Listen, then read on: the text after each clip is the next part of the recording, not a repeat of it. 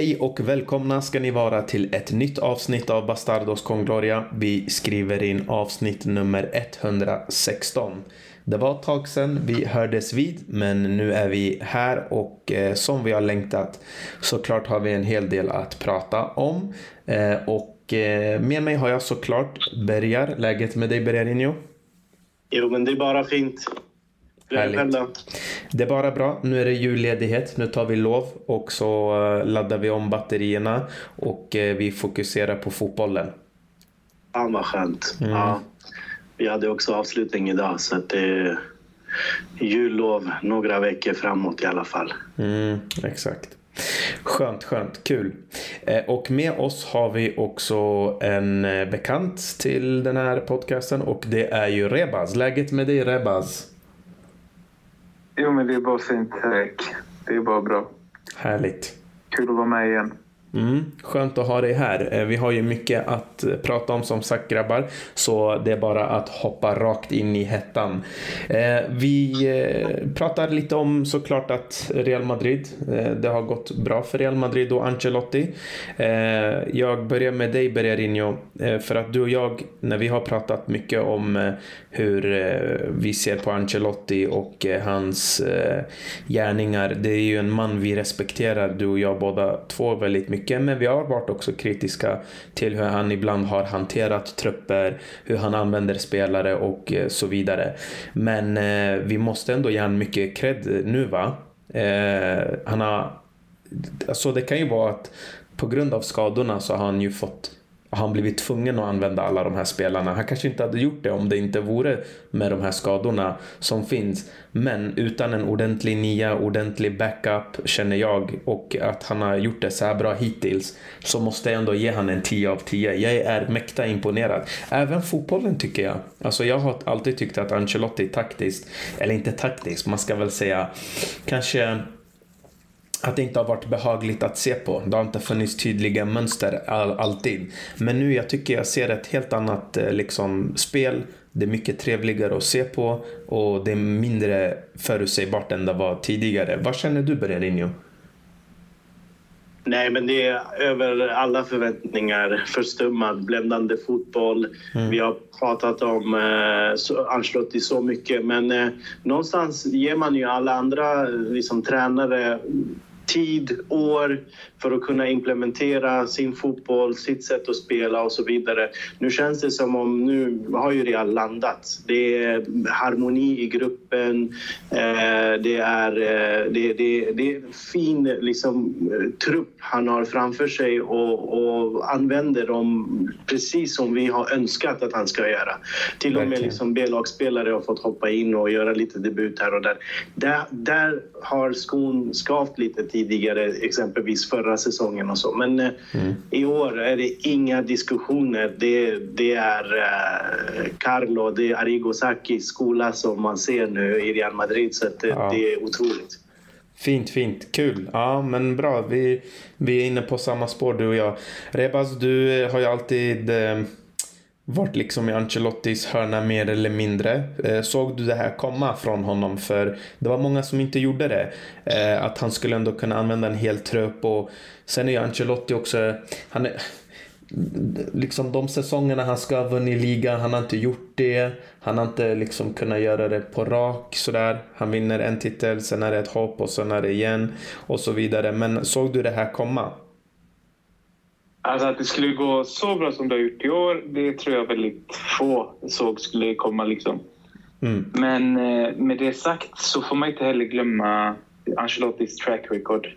När han väl får till det, då får han till det. Och det, det jag tycker har saknats eh, de senaste, eller senaste och senaste, men det som har saknats i hur Ancelotti vill spela, att han har varit så jäkla låst för att spela 4-3-3.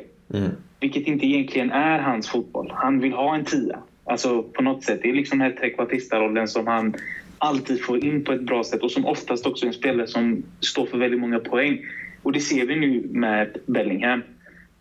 Mm. Så i och med den värvningen och vad han använder honom på plan så är jag inte så jätteförvånad över att det blir den utdelning som det har blivit. Men det som jag är mer förvånad över är hur spelare som Vinicius, Militao och så vidare, väldigt tongivande spelare, har varit skadade men ändå har laget lyckats ta vinster det känns som att det är en helt annan harmoni i truppen. Man har fått till gruppen på ett bra sätt och det finns ju ingen tränare i världen som är bättre på det än Ancelotti. Så mixen av människorna i truppen med Bellingham i en position som Carlo gärna har velat ha i många säsonger. Så, så alla ingredienser finns ju där för att få ett lyckat resultat och det ser vi ju frukten av nu. Verkligen. Han har verkligen eh, tagit till sig kritiken och eh, som du säger, det är ett helt annat spel. Speciellt med som du säger Jude Bellingham som rör sig mellan linjerna, eh, skapar en helt annan dynamik för Real Madrid. Och eh, ja, vi ska komma in på Jude Bellingham eh, lite senare. Eh, Bergar hittills som sagt, vi alla tre är väl ganska överens om att vi summerar säsongen ja, 10 av 10 egentligen. Eh, vad tror du kan stoppa Real Madrid från att eh, vinna liga titeln. Förutom nu då att Girona går ganska bra. Eh, Barca går sämre. Jag, jag, ja, det är nästan så att vi kan väl räkna bort Barcelona. Eller vad, vad, vad tror du? Vad, vad kan stoppa Real Madrid från att vinna den här ligatiteln? Ja, det är egentligen skadorna. Eh, jag kan fortfarande räkna med Barca, Atletico och Girona kommer ju hänga på ett tag till också, om inte hela vägen. Eh, men eh, det är lite skrämmande med tre korsbandsskador på en säsong eh, och med alla de här små skadorna kring Vinicius, kring Chouameni, Kamavinga har haft någonting också. Så att, det, det, är det, jag skulle, det är det enda som skrämmer mig på något sätt. Mm. Ja, Ja, men jag håller med. Det blir nästan som att Ancelotti får slå ihop två spelare och säga Chouameniga. Det är på den nivån det har blivit liksom. Sjukt. Ja, precis. Eh, nej men alltså på riktigt, jag håller med. Det är väl skadorna som kan sätta stopp. Eh, och eh, ja, om laget helt plötsligt skulle liksom förlora sin, eh, ja, förlora sin oförutsägbara förmåga som de verkar ha just nu. Eh, då, som du säger, då kan Real Madrid stoppas från att vinna ligatiteln. Jag tror ju fortfarande att Real Madrid kommer vinna ligatiteln. Jag tror inte Girona kan hålla ut hela vägen med tanke på erfarenhet och andra saker. Eh, och vi får se hur länge de orkar. Sen är de ju eh, ett lag, alltså de, är, de ska ju ha all eloge att de har kommit så långt. Men de ägs ju av City, Guardiolas bror är klubbchef. Alltså, ja. Vem bryr sig om dem? Jag gillar inte dem. eh, men eh, vad tror du, Rebaz? Tror du att eh, de här korrupta eh, Girona kan eh, hålla hela vägen ut? att det kan vara korrupt är något du får stå för. Jag, jag tycker snarare att det är kul att se en liten klubb få investeringar likt som det är i Premier League. Jag menar om West Ham skulle gå och vinna ligan skulle alla fira. Men när det händer i Spanien så är det helt plötsligt upp. Problemet jag har ingenting, jag har inte emot att klubbar, mindre klubbar får investeringar. Det som är problemet tror jag, det är om, jag, om man tittar på den stora bilden och det är hur fotbollen utvecklar sig mot att tappa all form av verklighet. Men också, jag, jag, jag, delar också den här åsikten som vissa journalister nu på sistone har fört och det är det här multiägarskapandet. Alltså, jag tror att det, det kan bli ett stort problem i Europa. Alltså, det blir en sorts ja, form av... Det, mm. det, det, håller jag med om. Eh, mm. Det, det kan jag inte egentligen säga något emot. Jag tycker också att det är lite... Alltså det blir en korruption. City behöver kanske ja, balansera vi... böckerna och då gör man det genom att till exempel, ah, men nu kan vi sälja, vi säger vem ska vi ta? Eh, Calvin Phillips. Vi säger så. Nu kommer inte han gå till Girona. Men vi säger att de behöver balansera böckerna. Eller Girona behöver göra det. Ja, men då säljer vi mellan varandra. Förstår du? Eh, och använder varandra på det sättet. Och även att det är en stat Nej. liksom som äger Girona. Det är inte vilka som helst. Nej, det, det är klart. Alltså, det, finns ju, det, fin, det finns ju en komplexitet i det, helt klart. Det håller jag med om. Mm. Men eh, jag menar, det, jag menar, kritiken ska nog inte enbart riktats till eh, alltså att de gör detta och liksom mm. City Group då, som de heter äger olika klubbar. Utan jag tror ett problem är Uefa och det är deras regelverk. Eh, och även, det är ju Fifa egentligen i grunden också mm. som sätter reglerna. Och det är där någonstans det måste regleras så att det här inte liksom kan hända om man nu gör bedömningen att det är skadligt för fotbollen. Men om man på något sätt kan få det att vara transparent eh, och så vidare, då kanske det inte blir ett stort problem.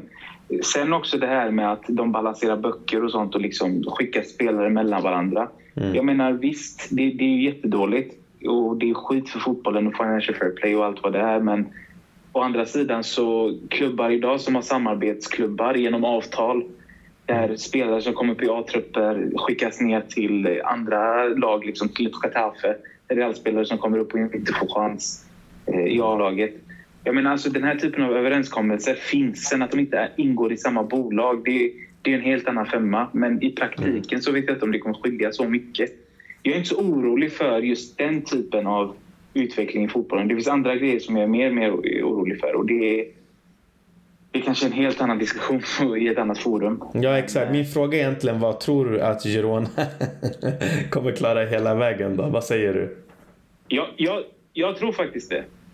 Eh, och varför jag tror det är för att de har ett grundspel som är väldigt tydligt och mm. ganska svårt för många spanska lag att försvara sig mot. Mm. Det, det, är egentligen bara vi som har lyckats knäcka dem. Alltså på riktigt. Eh, men annars de andra topplagen har haft väldigt stora problem mot dem. Eh, och det, det förvånar mig inte just med tanke på att de, de har lite det här in, inslaget av pepsboll. Eh, och med det menar jag att de har inga problem att slå kanske bakom backlinjen ibland de behöver det, vilket spanska lag inte riktigt är vana vid att försvara mot i ligaspel. Utan det är snarare i Europa man får möta det här lite mer.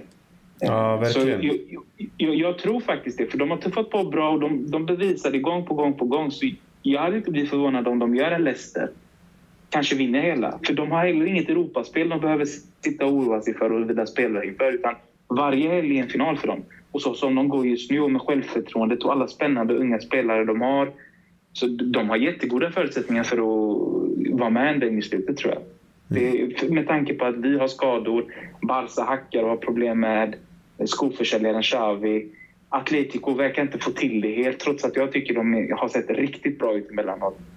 Mm. Så jag vet inte. Det, det är ganska öppet race tycker jag. Mm.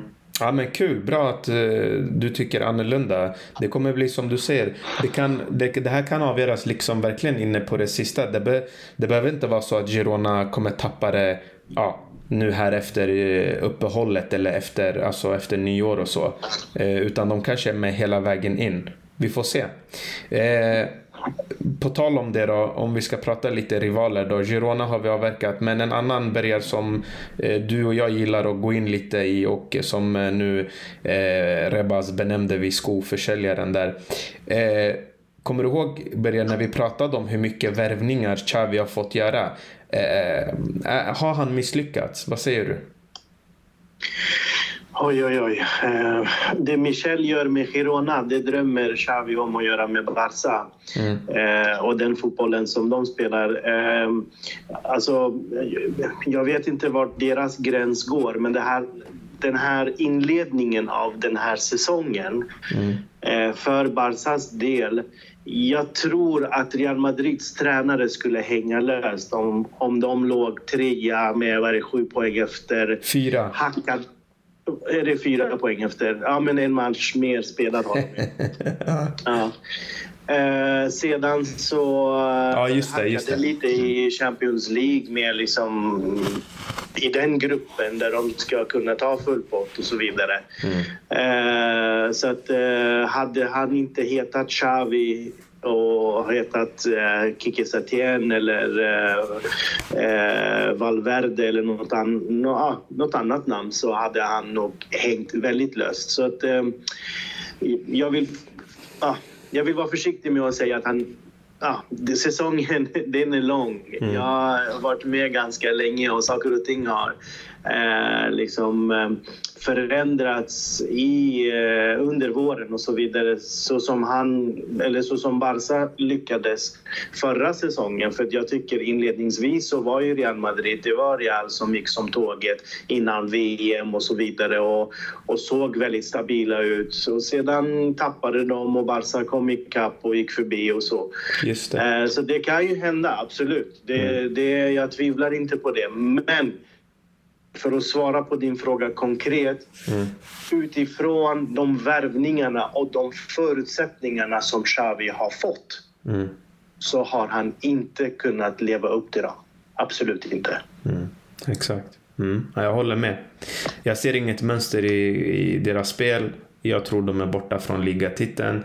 Jag tror bara att vi, är, vi Madrid-fans, vi är lite ärrade av alla de här åren som de eh, ja, hade en upper hand mot oss helt enkelt. Då jag tror många har fastnat kvar där. Eh, Nej, alltså inte riktigt. Jag, jag tror, tror, inte, inte han någonsin kommer att kunna spela en fotboll som Barca spelade 2011. Mm. Eh, eller under Pep eh, överhuvudtaget. Mm. Men eh, som sagt, vi har varit inne på skadorna för Reals del och nu spelar man ju liksom i princip med de försvararna som finns tillgängliga i truppen och det är de fyra som startar idag. Resten är borta. Eh, och ett par sådana matcher, ja, men då, eh, och tappa poäng där, då kan de ju komma ikapp och få lite luft under vingarna och, och ja, då kan ju saker och ting förändras. Mm. Eh, men eh, Xavi, jag har aldrig varit stor fan av honom. Eh, han var en duktig fotbollsspelare, en duktig mittfältare. Han benämns sällan i, i Xavi ensam singular utan det är oftast i plural tillsammans med Busquets och Iniesta. Och som tränare så har han inte imponerat på mig ett dugg. Nej, jag håller med. Så att, mm. det är det. Men sen tar han ju de här eh, skitsegrarna, 1-0-segrarna som han gjorde hela förra säsongen. Mm. Eh, igår så slår de Almeria med 3-2 och får med sig tre poäng. De förtjänar inte att vinna, men de, gör, de de får till den och jag menar förtjänar inte det en spelare som Sergio Roberto som kliver fram och räddar honom i en sån match. Liksom. Så att, eh, där är inte oddsen eh, eh, på, på liksom Almerias sida. Ja, jag tycker man blir knäckt. Alltså, jag, tyck, jag tror man är knäckt som tränare när man börjar säga att mina spelare springer inte, de måste bli mer engagerade, de måste springa mer. Jag, jag, jag tror inte på det där.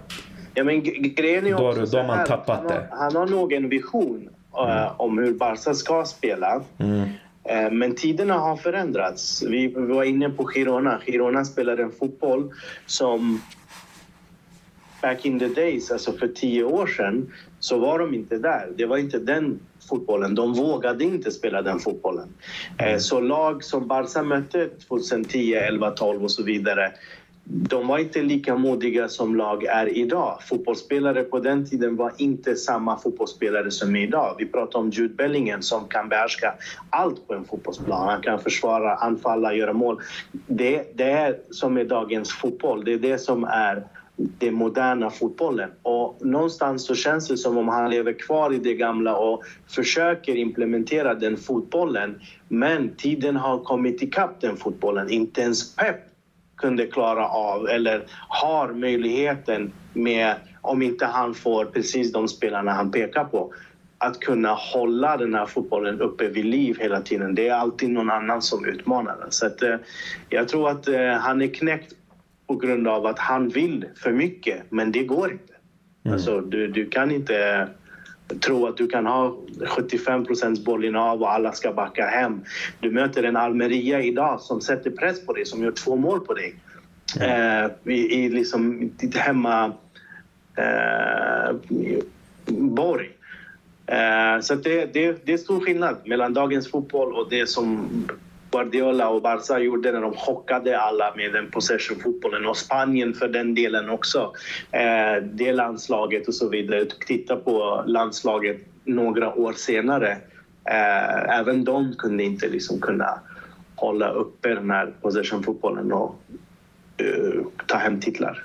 Ja, så Michel är grym. Han har gjort det fantastiskt. Jag älskar hur, hur eh, man byter positioner över hela planen. Eh, hur man eh, ja, jobbar för varandra och hur tydliga man är i sin, i, i sin fotboll. Det är fantastiskt att faktiskt se. Ja, eh, men de är... Madrid. Vad sa du? Han är född i Madrid. Ja, precis. Men de är fortfarande en skitklubb. Jag bryr mig inte. det, det är den som, den som leder dem är född i Madrid. Och vi måste också ja, äh, nämna äh, våran Miguel Guterres som gör en riktigt fin äh, ja, inledning av den här säsongen. Vänsterbacken. Äh, som spelade under Zidane ganska mycket och fick inte lika mycket speltid under Ancelotti blev mm. utlånad. Och Hämtar man inte tillbaka honom så måste man ju sälja honom dyrt. Det måste man bara. Det hoppas jag. Real har ju väl ja, en... någonting måste hända i alla fall. Mm. Ja, verkligen. Okej, okay, eh, som sagt, vi har verkat lite snack om rivalerna. Vi har summerat lite hur det har gått för Real Madrid hittills och förhoppningsvis kommer det fortsätta att gå bra. Vi pratade lite om skadorna och eh, Rebas, vi är ju inne i en eh, period här nu där det är eh, väldigt mycket, eh, ja, det, det, är väldigt mycket snack om vad Real Madrid ska göra. I januarifönstret, eh, rent historiskt sett, Real Madrid brukar inte göra så mycket där och gör man så har det väl, ah, det har väl nästan inte följt väl ut när man värvar i januarifönstret. Men nu eh, ja, så är det ju olika bud från medierna vad som kommer hända och inte hända. Men tror du någonting kommer hända och finns det några potentiella mittbackar som du ser som Real Madrid kan värva? Ja, jag har tänkt på det här mycket sen eh, skadan på Alaba kom. Mm. Eh, och jag, problemet är att antingen så kommer Real Madrid att värva någon som är äldre med rutin som accepterar ett kortare kontrakt och sen kommer förvisas till bänken när folk är tillbaka. Pepe. Eller så köper man... Ja, men problemet är att Porto går bra. Porto är med i CL. Mm. Eh, jag tror inte han riktigt är sugen på att lämna. Och med all, och med all rätt. Jag hade inte gjort det om jag var han.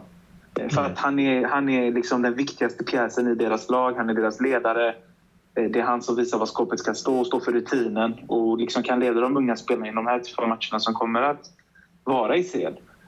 Eh, det, det som jag hade velat ha egentligen, med tanke på hans situation, det hade inte för mig varit tråkigt att få in Varann igen. Mm. Och det, det, är dels för att jag tror United kan släppa honom billigt. Jag tror dessutom att han inte vill vara kvar. Och han kan klubben in och utan till. Ancelotti har haft honom sedan innan.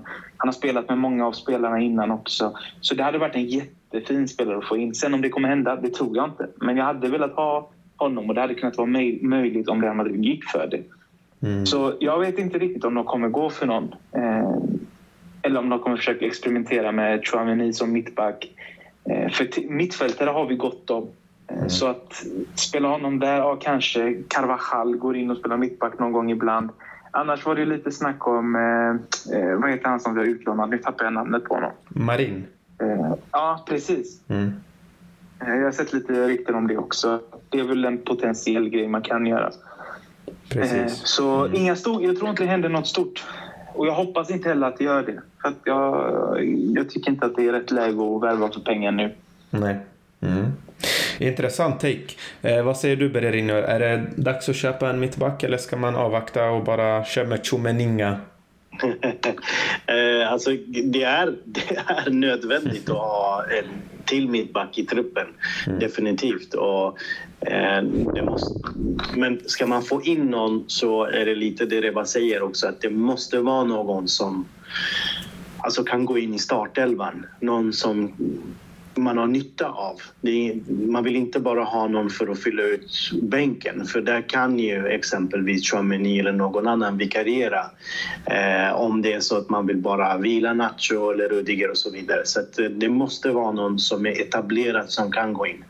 Och eh, ja, på marknaden är det inte så många just nu. Varann är ju ett, ett namn, en het potatis. Men eh, eh, annars är det ju några andra unga spelare som Real Madrid bevakar och eh, eh, jag kan inte riktigt se att Real Madrid går in och gör en eh, en värvning för 400-500 miljoner nu i januari. Det, mm. det, tror jag inte.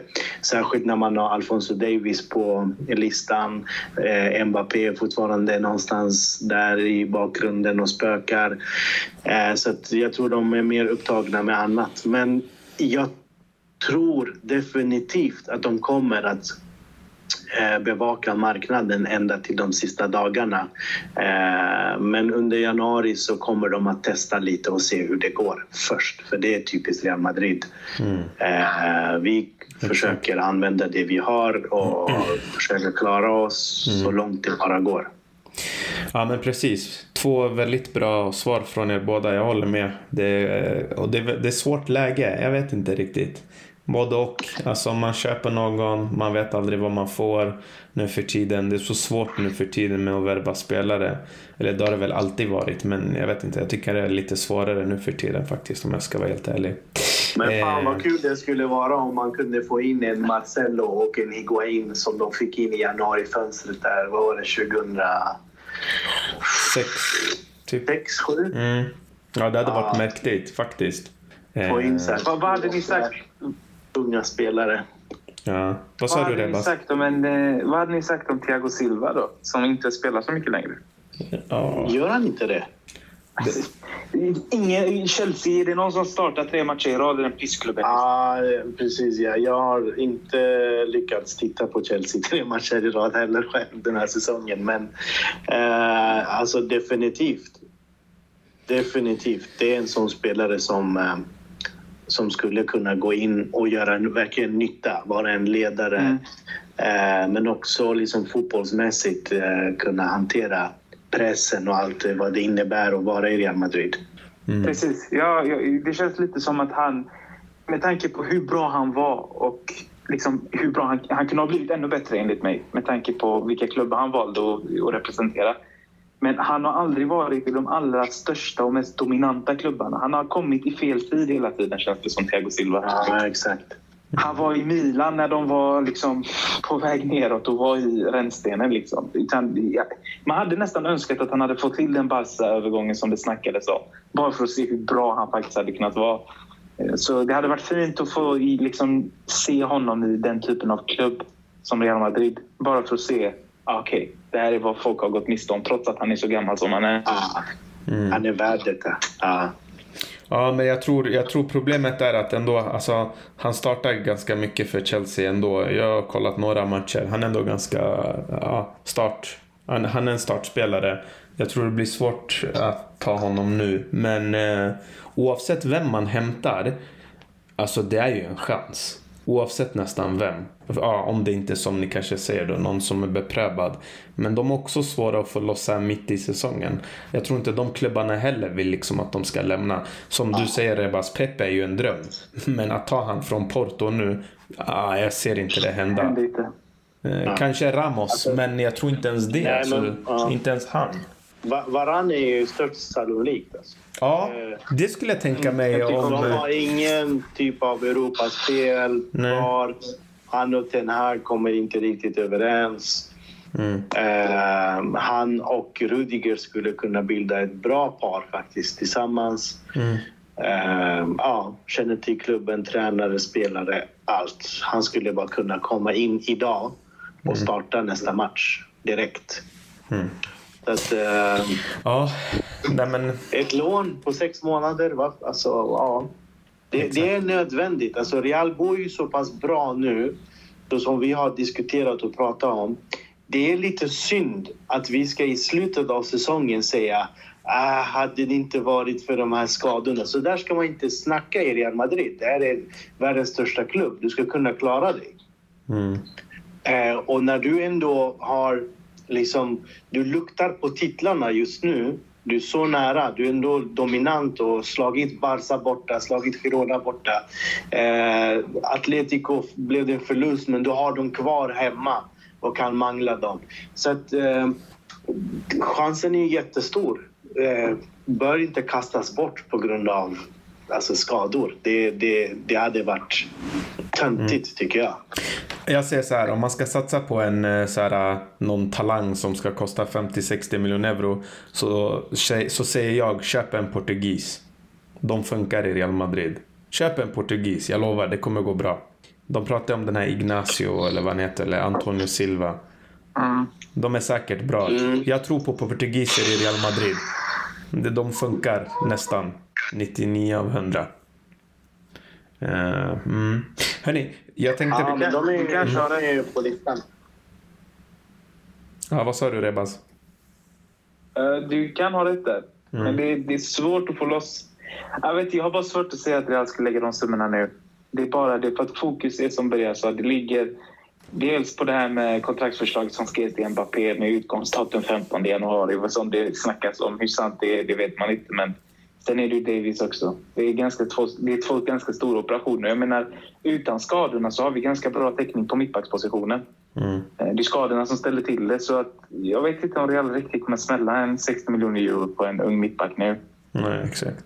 Eller ens i sommar. Jag vet inte. Mm. Hörni, eh, jag tänkte på, vi går vidare, jag tänkte på vi har pratat om vad som kan stoppa Real Madrid kanske från att vinna ligan. Eh, nu går vi till en spelare som har varit totalt dominant eh, och är världens bästa spelare just nu, Jude Bellingham. Han är eh, dominant på alla plan. Eh, Rebaz, jag börjar med dig. Eller vad tror du? Tror du att eh, finns det någonting som kan stoppa honom från att vinna Ballon d'Or? Skador. Mm. Eh, och varför jag säger skador är för att han, det ryktas ju om att han egentligen behöver operera ju. Eh, Axeln va? Med den skad... Ja, precis. Mm. Det, snackar, det, det, går ju rykten om att han egentligen hade behövt operera. Mm. Så jag vet inte riktigt hur mycket det kan påverka honom. Eh, mm. Värt att nämna är ju också att det är ett EM i sommar. Mm. Eh, och det, det, kommer ju förmodligen England vara väldigt, väldigt bra i tror jag. Jag tror de har eh, goda chanser att vinna det också. Så för honom så det stärker ju bara hans aktier inför den galan. Jag tror han kommer få konkurrera med några spelare. Jag tror definitivt Harry Kane kommer att vara en av dem han kommer få konkurrera med om, den, om Ballon d'Or. Ja, vilka tre har du då? Eh, vilka, tre, vilka är dina tre? Så, så, som det ser ut nu så är det väl, det är väl Harry Kane, det är Bellingham. Vem den tredje skulle kunna vara? Mbappé, Haaland. De Bruyne eh, kanske, om han hinner tillbaka. Jag vet inte. Ja, men han har varit borta för mycket tror jag. Ja. Eh, det är väl det som är problemet. City går inte så jävla bra. Nej, det är eh, långsökt. I, ja, precis. Någon mm. i Arsenal? Nej, ingen som är riktigt där. Liverpool? Salah kanske. Men eh, liksom det, det, är de gamla vanliga om man ska säga så. Men jag tror det är Bellingham och Kane definitivt så som det ser ut nu i Ballon d'Or-kandidater. Mm. Eh, så det, det, ja, jag vet inte om det är något som kan hindra honom förutom skadan. För fortsätter han så här så är det inget snack om saken. Att han ska vara med och fightas. Ja men exakt. Alltså jag tror det beror på såklart titlarna. Man måste ju vinna titlar för att vinna en Ballon d'Or. Så är det bara. Men eh, jag säger i alla fall Bellingham, Haaland och jag tror ändå det är Mbappé. För jag tror de här tre kommer Sen beror det på om Haaland vinner med City. Gör han inte det, hans Norge spelar ju inte, vilket är sjukt, men de gör ju inte det. Så då har han ju det emot sig. Och då är det som du säger, kanske Kane, om Bayern går långt i i Champions League och sen ska de, måste de ju också vinna ligan. Där är ju också en viss Madrid-kille, Xabi Alonso, som dominerar Bundesliga just nu. Så vi får se. Så är det. Berger, vad säger du då? Jude, vad, är, är, det, är det dags? för en Ballon d'Or, eller? Alltså, han är övermäktig. Det är, jag vet inte hur man kan beskriva honom. Det eh, finns inga ord.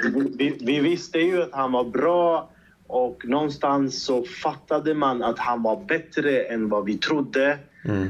Eh, men så här bra, det är, det är otroligt. Det, det går inte att... Det är enastående. Man kan storartat, man kan se vad som helst. Mm. Ehm, för att killen hanterar varenda liten millimeter på en fotbollsplan och utanför plan. Mm. Uh, så att det, det, det, det, går inte att säga någonting annat. Och jag, det är ingen som har varit i närheten. Harry Kane absolut, men det är Bundesliga fortfarande. Men ingen spelare har under den här hösten varit i närheten av Bellingham. Mm. Den enda som kan slå honom det är Leo Messi förstås. Uh, han, han, kommer ju vinna Ballon d'Or oavsett om vi snackar om Bellingham eller inte. Eller han kommer vara en av kandidaterna eftersom ni diskuterade vem den tredje skulle vara. Han, han är ju abonnerad på, på den positionen. Ja, alltså Mr Goodboy, det, det, där, det, är korrupt, det är korruptens mamma. Men alltså vem bryr, sig om, vem bryr sig om honom? Han är någonstans i USA eller i Kuba eller vart han är. Nej, så det är det eh. enda som kan slå honom. Ja. Jag tror ingen annan är liksom i närheten. Och, mm. eh, får Real till en ligatitel minst eh, Champions League, det är game over. Då har han kammat hem varenda pokal som går att få individuellt. Men eh, mm får han till eh, lite resultat, alltså titelmässigt. Och sen är det EM såklart också. Där kommer han ju komma dit och vara den stora stjärnan eh, förhoppningsvis. Eh, men där eh, är det ju en viss Harry Kane också som kan avgöra EM för England och det då blir det lite konkurrens där. Men har han Champions League i, i, i liksom bakfickan och kommer och spelar EM och vinner EM också, då, eller går långt, mm eh, då är det definitivt klart. Mm. Ja, jag ser att eh, det finns ingen som kommer ta honom. Eh, det är bara Mbappé. De andra kan gå hem. Det finns inte någon annan. Jag tror det är Mbappé som kan ta det ifrån honom. Det är Messi bror, det är Messi. Ja, eller Messi. Nej, i Kuba. Han är, eller i Miami. Är, eller vart han nu är. De kommer att hitta på någon typ av statistik eller någonting mm. som gör att han är med där. Han, han hade för många ribbträffar i PSG, det var det det var. Hörni, ja. Eh, vi går vidare. Jude Bellingham Ballon d'Or-vinnaren. Eh, vi säger det redan nu. Hörrni, vi avslutar här alldeles strax grabbar. Eh, men innan vi gör det, vi måste prata om det alla pratar om. Vi får ju nyheter och notiser var och varannan minut. Och eh, det är också ändå lite kul att eh, vi Madrid-fans får tycka till. Vi tyckte till från dag ett, men då var det lite blandade läger. Det var lite osäkert. Man vill inte uttala sig för mycket. Jag var en av dem. Jag kanske var lite så här. Ja, ah, det är dåligt, det är bra, jag vet inte. Vi får se lite så här. Men det är ju Super League. Vi måste avsluta med det. Eh, det har, det kommer ut nu som sagt varenda typ varannan timme, timme kommer ut eh, någonting om att en klubb har reject eller andra klubbar är på eller och så vidare. Eh, jag tror det är många där ute neutrala som kanske lyssnar på den här podden som vill gärna veta vad vi Madrid-fans egentligen tycker och jag tycker vi borde ge det till dem. Eh, Superligan, 64 lag. 16 lag ska finnas i en stjärnliga. 16 lag ska finnas i en guldliga. 32 lag ska finnas i en blå liga. Eh, det ska ersätta Champions League, Europa League och Conference League. Eh, man kommer kunna åka ner och man kommer kunna bli, eh, man kommer kunna flyttas upp, eller ja, eh, promotions. Och alla matcher kommer vara gratis att se på. Eh, hörde ni det via Play? Ja, exakt. Eh, och sen är det ju så att alla klubbar kommer få en stabil inkomst. Det skyddar spelare, skyddar alla klubbar. Och Perez säger att fotbollen kommer aldrig att vara en monopol igen. Eh, Eh, Eh, vi börjar med dig Rebas. Vad, va, vad, tycker du om, eh, om, eh, om Super League? Jag tror många neutrala där ute undrar vad, vad tycker Real Madrid-fansen? För många har ju det här perspektivet att det är hemskt. Eh, Perez är bara ute efter pengar. Eh, att Barca och Real Madrid får en varsin biljon euro eller vad det är för att de är med och är grundarna. Och att det, det handlar bara egentligen om att man, eh, man går förbi liksom en myndighet eller vad säger man? Man, man går förbi liksom en eh, Ja, man går förbi Fifa och Uefa. Även, många kanske säger så här, ja men även om de är korrupta, det är ändå demokrati om Real Madrid inte vill ha Fifa och Uefa på de, eh, och de här pamparna eh, och de här korrupta människorna, då får de väl gå och rösta som man gör i en demokrati. Vad, vad säger du Rebas om Super League? Vad är din åsikt? Min åsikt om Super League är att jag, jag, tycker det är bra att det finns och att det lyfts. Eh, just för att sätta lite press på Uefa mm. Eh, gällande tävlingsformaten. För det de gör just nu är ju bara att testa gränserna. De tänjer ju på det, utökar antalet lag i Champions League mm. och det handlar längre inte om kvalitet utan det handlar om antal matcher som spelas. Det man vill göra, man vill göra fotbollen ännu mer global, man vill få större intäkter och man jagar bara pengar. Precis mm. samma sak som man anklagar Perez och Laporta för. Det är ju det Schäferin gör när han går ut och uttalar sig och säger att det enda de bryr sig om är pengar. Mm. Men det är precis det Uefa bara bryr sig om och har visat det i så många Alltså på så många sätt. Och det har att göra med att pengar i fotbollen för tävlingar och organisationer kring det minskar. Det är därför vi ser de här eh, stora oljenationerna till exempel vilja ha VM och sånt. För ingen vill satsa på det längre så som det var förr. Prestigen i det har försvunnit lite och därför behöver Uefa på samma sätt som klubbarna också se över sin ekonomi. Eh, med det sagt, eh, är jag 100% såld på Super League? Nej, det är klart jag inte är. Men jag är betydligt mer positivt inställd till Super League än vad jag är till vad Uefa vill göra med de europeiska eh, tävlingsformaten idag. För det känns som att de inte riktigt vet vad de ska göra utan de bara gör någonting för att det ska hända något nytt. Och de, de testar och ser om det genererar mer intäkter. Så, så, så jag, ty, jag tycker att det, det, här är en mer genomtänkt förslag. Det är ett mer genomtänkt ägandeskap, liksom hur resurserna ska fördelas och hur pengar ska betalas ut och så vidare. Det blir mer transparent. Klubbarna äger turneringen mm. och de sitter på makten. Det som dock jag tycker är värt att nämna som en kritik är att det finns ingen tvekan om att Real Madrid och Barcelona är de starkaste aktörerna i bildandet av Super League. Mm. Vilket också ger dem en särposition i hur det kommer att se ut. Sen om det kommer att påverka utfall och sånt, det kan man ju konspirera om hur mycket man vill. Men jag, jag tycker ändå att det är värt att alltså, lyfta den diskussionen. Perez var med och grundade detta. Perez är president i Real Madrid. I ett vanligt företag, eller liksom i företagsvärlden, så hade det varit en slags intressekonflikt. Mm. Så det finns kritik mot det också tycker jag som är, som är befogad. Men jag är positivt inställd till det överlag. Mm. Ja, absolut. Och jag menar, det kommer ju ut nu, alltså det är ju klubb efter klubb som säger nej. Men eh, det är ju alltså, jag, folk kommer ju gärna vilja veta vad vi tycker som sagt. Jag, nu i efterhand, alltså jag förstår att det finns en kritik mot Perez mot att det är Real Madrid och Barcelona. Vissa anser att ja, men Barcelona och Real Madrid de, de tar inte hand om eh, sin egen ekonomi och på grund av alla förluster och covid och allting som har hänt så, så eh, får de smaka lite sin egen medicin och då försöker de skapa någonting sånt här. Men å andra sidan, om de inte skapar också någonting sånt här, vad ska man, vad, hur ska man konkurrera mot stater, oljestater och andra korrupta äh, länder och ja, allt sånt där. Hur ska man göra då? Det är det jag undrar. Vad, vad ska Real Madrid göra för, för att konkurrera med det där? Det, det, det, det, financial fair play. City går och bryter mot 115 regler. Hur, hur ska du konkurrera med det där? Hur? Det, går inte. Det går alltså, inte. Det, det går inte. Nej, hur, ska du, hur, hur, ska du göra det? Jag, jag, tänker så här. Vi säger att Super League är, är skit. Alla älskar Champions League. Snälla, vi alla här, vi tre, vi är uppfödda med Champions League. Det är Real Madrids turnering. Vi älskar Champions League mer än någon annan klubb. Och vi som supportrar, vi har ett ansvar. Vi kan inte bara sitta och säga att ah, Super League är det bästa som har hänt. Jag är bakom Perez 100%. Vad än han säger, det är guld. Nej.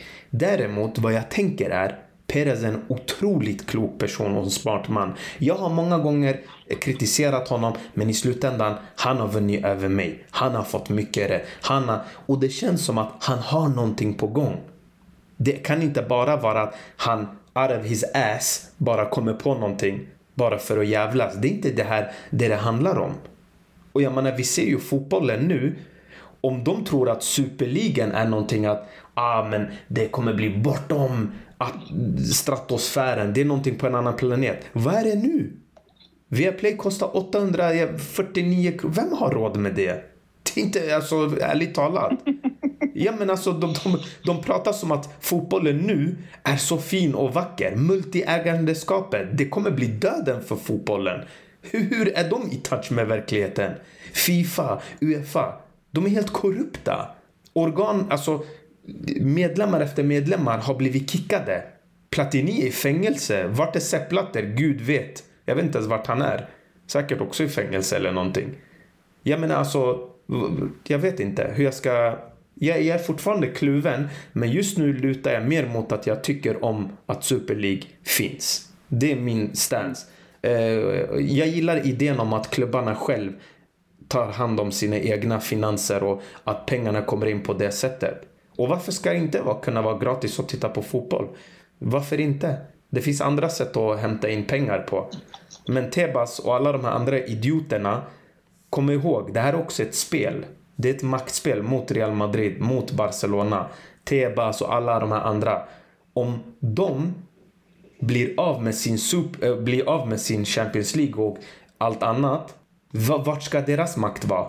Det här är Peres sätt att flytta makten från de här människorna till någonting annat. Och det är där skon klämmer. Men vissa människor är som får, så de kan inte se det här. De ser inte mellan raderna. Jag är också för, jag tycker just nu i alla fall Superliga är en bra idé. Och jag hoppas verkligen att fler lag joinar och att det inte bara är Barcelona och Real Madrid och Napoli som det ryktas om att det är just nu i alla fall. Vad säger du Berger? Vad tycker du om Super League? Vad ska jag säga som inte är sagt? Eh, mm. Jo, alltså jag är, personligen är jag positivt inställd till, eh, till Super League och eh, vi som är Real Madrid-fans, vi som ofta är med i Champions League-slutspel och går långt och så vidare. Det berör vår klubb väldigt mycket att det finns en mellanhand som äter upp det vi tjänar in. Eh, Medan jag förstår andra klubbar som sällan kommer dit som inte har de behoven eller är statsägda eller något liknande. Att, det, att de inte tycker att Super League är något positivt eller att det inte är, eh, att det är något som förstör fotbollen. Alla försvarar sina egna intressen i det här läget. Uefa sina egna intressen som, eh, eh, som en liksom förmedlare av den kanal som finns i, genom de här turneringarna. Eh, som Uefa-president så sitter man där och eh, äter ifrån den potten. Eh, Tebas äter från någon annan så att, och Perez vill ta allt det där ifrån dem. Mm. Så jag förstår ju tanken eller jag förstår att de är upprörda eh, och, och inte vill att få igenom detta. Och, och tittar man på Real Madrid historiskt så har det alltid varit ett ledande lag. Det är Real Madrid som var med och startade Europacupen eh, eh som är dagens Champions League. Det är Real Madrid som sitter på 14 titlar. Eh, så att eh, jag, jag personligen eh, tycker och tänker att eh, Super League med att klubbarna får eh, mer makt. Att eh, det handlar om klubbar, det handlar om publik, det handlar om spelarna också. Det ska vi inte glömma. Eh, att de inte blir liksom forcerade i att spela onödiga matcher här och där. Eh, vi pratade om tre korsbandsskador bara den här säsongen i Real Madrids trupp. Mm. Ehm, så att eh, få kontroll över alla pengar och det ska fördelas lika. Eh, det är ingen som kan vara ägt av en Sheikh Mansour eller en eh, amerikan eller en filippinier eller vad det kan vara som sitter på oljepengar. Utan eh, här är det det som avgörs på plan så som Uefa vill förmedla Eh, och det blir en rättvis liksom, fördelning av resurserna som finns inom fotbollen och vi fans, ska vi sitta och betala 600-700 till Viaplay och 500-600 till eh, TV4 Fotboll och mm. ännu 400-500 till här och där. Medan de kan, i och med att de får in de pengarna som Uefa snuvar åt sig Eh, så de, blir de inte lika beroende av att få in de här tv-pengarna på samma sätt. Eh, och det är en win-win situation för, för oss fotbollsfans och för, för klubbarna, särskilt de medlemsägda klubbarna. Sen så tror jag också att Perez, eh, han är inte dum. Eh, han eh, har ju lagt ut den här planen Eh, får han igenom det så revolutionerar han fotbollen så som Santiago Bernabéu gjorde en gång i tiden. Eh, får han inte igenom det så sätter han ändå en press på Uefa, på Fifa, på alla de här aktörerna att eh, det är dags att förhandla om allas eh, liksom deals eh, och tänka på klubbarna, tänka på spelarna. Eh, Uefa kan jag ju också säga när de skulle ha det här nya Champions League-formatet, den var i princip dubbelt så stor som dagens Champions League-format. Så när eh, Perez kom med förslaget om Super League 2021 så skalade de ner och de fick till i princip samma format som Super League som kommer att eh, presenteras eh, eller kommer kommer igång nästa säsong eh, där det blir en lite Super League-aktigt i sättet att kunna eh, genomföra och spela Champions League nästa säsong.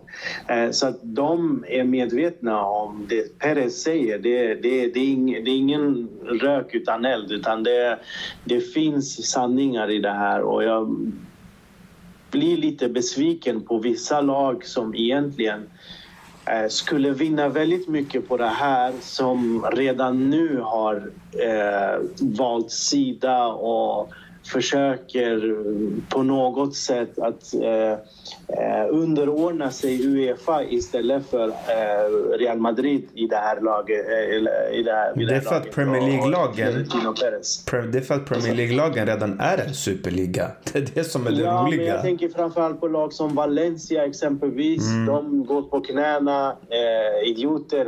Alltså, det här skulle vara en sån sak. Jag vet inte om ens de skulle bli bjudna till det här. Men, eh, men, eh, men det skulle kunna rädda en sån fin klubb. Det skulle kunna vara en lösning istället mm. för att de ska byta från kineser till amerikaner till eh, Filippiner. Jag vet inte hur många ägare de har haft nu på sistone. Och mm. liksom sitta på gamla Mestalla fortfarande och så vidare. Så bara ett exempel. Nu mm. tog jag Valencia för att jag läste att de var bland de första klubbarna som eh, avvisade Florentino Perez förslag om. Eh. Sen Barca, ja jag förstår att du vet, de sitter i skiten och många andra tänker ja, ja det är klart ni hänger på för ni behöver ju pengarna och så vidare. Men eh, men det hela är ju presenterat av Florentino Perez och Real Madrid. Du var inne på covid. Real Madrid är den klubb som egentligen mår bäst av alla, mår bäst av alla ekonomiskt. Eh, det är det lag som har värvat smart, har liksom varit mån om sin ekonomi, har renoverat arenan under covid-tiden eh, för att man har en så stark varumärke och så vidare. Eh, mm, så att det är ingen liksom nöd på pengar gällande Real Madrid. Men det här är ju ett sätt för att kunna revolutionera en progression i det som är Champions League, Uefa, eller Europa League och Conference League och så vidare som finns idag. Där det finns en mellanhand som äter upp cirka 70 procent av pengarna och skickar de här 30 till resterande. Real Madrid som vann Champions League för två år sedan fick, fick eh, in cirka lite över 4 miljarder till Uefa mm. men själva fick eh, eh, enbart en, en och en halv miljard i utdelning. Så att, bara när man ser en sån sak och hör så blir man eh, äcklad av det som händer. Och, eh, sist men inte minst att det finns en man, en, en person, ett lag som vågar eh, sätter ner foten och, och verkligen eh, liksom blotta Uefas eh, korruption som, mm. de håller, ja, som de håller på med. Ja. Jag håller med. Bra sagt. Jag tycker vi alla tre är inne på bra saker här. Men återigen, som jag sa, det återstår att se hur allting kommer att eh, ja, hur allting kommer liksom att bli. Men det vi vet i alla fall säkert just nu det är att Super League kommer att hända. Om Perez vill det, om Laporta vill det, det kommer hända. Var så säker. Grabbar, jag såg precis att Girona tappade mot Betis, så det slutade 1-1. Så nu är det dags för Real Madrid.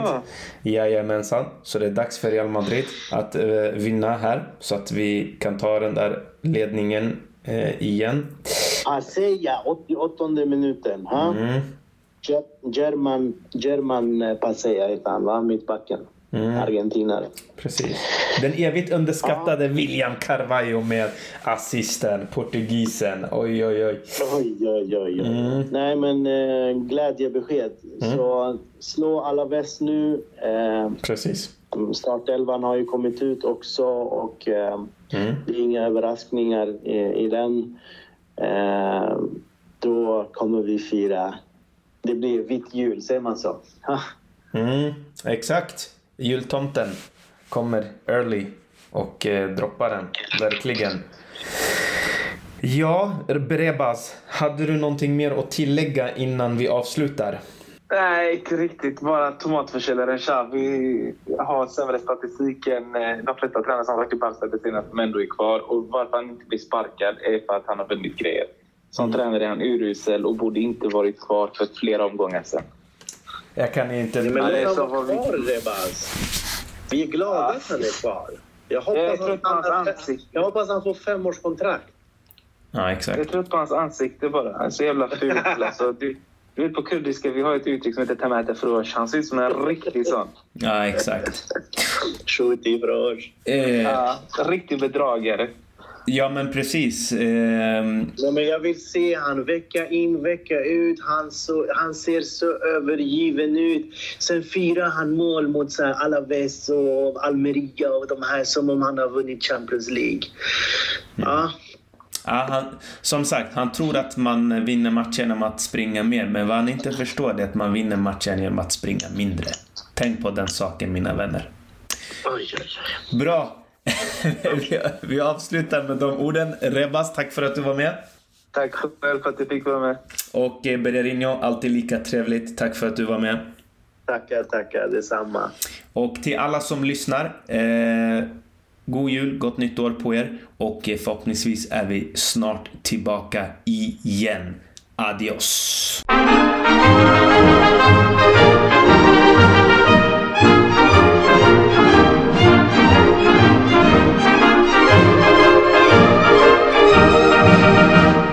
Glorias deportivas que campean por España.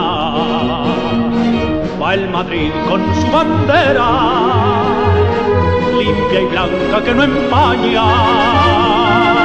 Club castizo y generoso, todo nervio y corazón. Veteranos y noveles, veteranos y noveles miran siempre sus laureles con respeto y emoción. A la Madrid, a la Madrid, noble y bélico Adalid, caballero del honor. A la Madrid, a la Madrid, a triunfar en buena lid, defendiendo tu color. A la Madrid, a la Madrid, a la Madrid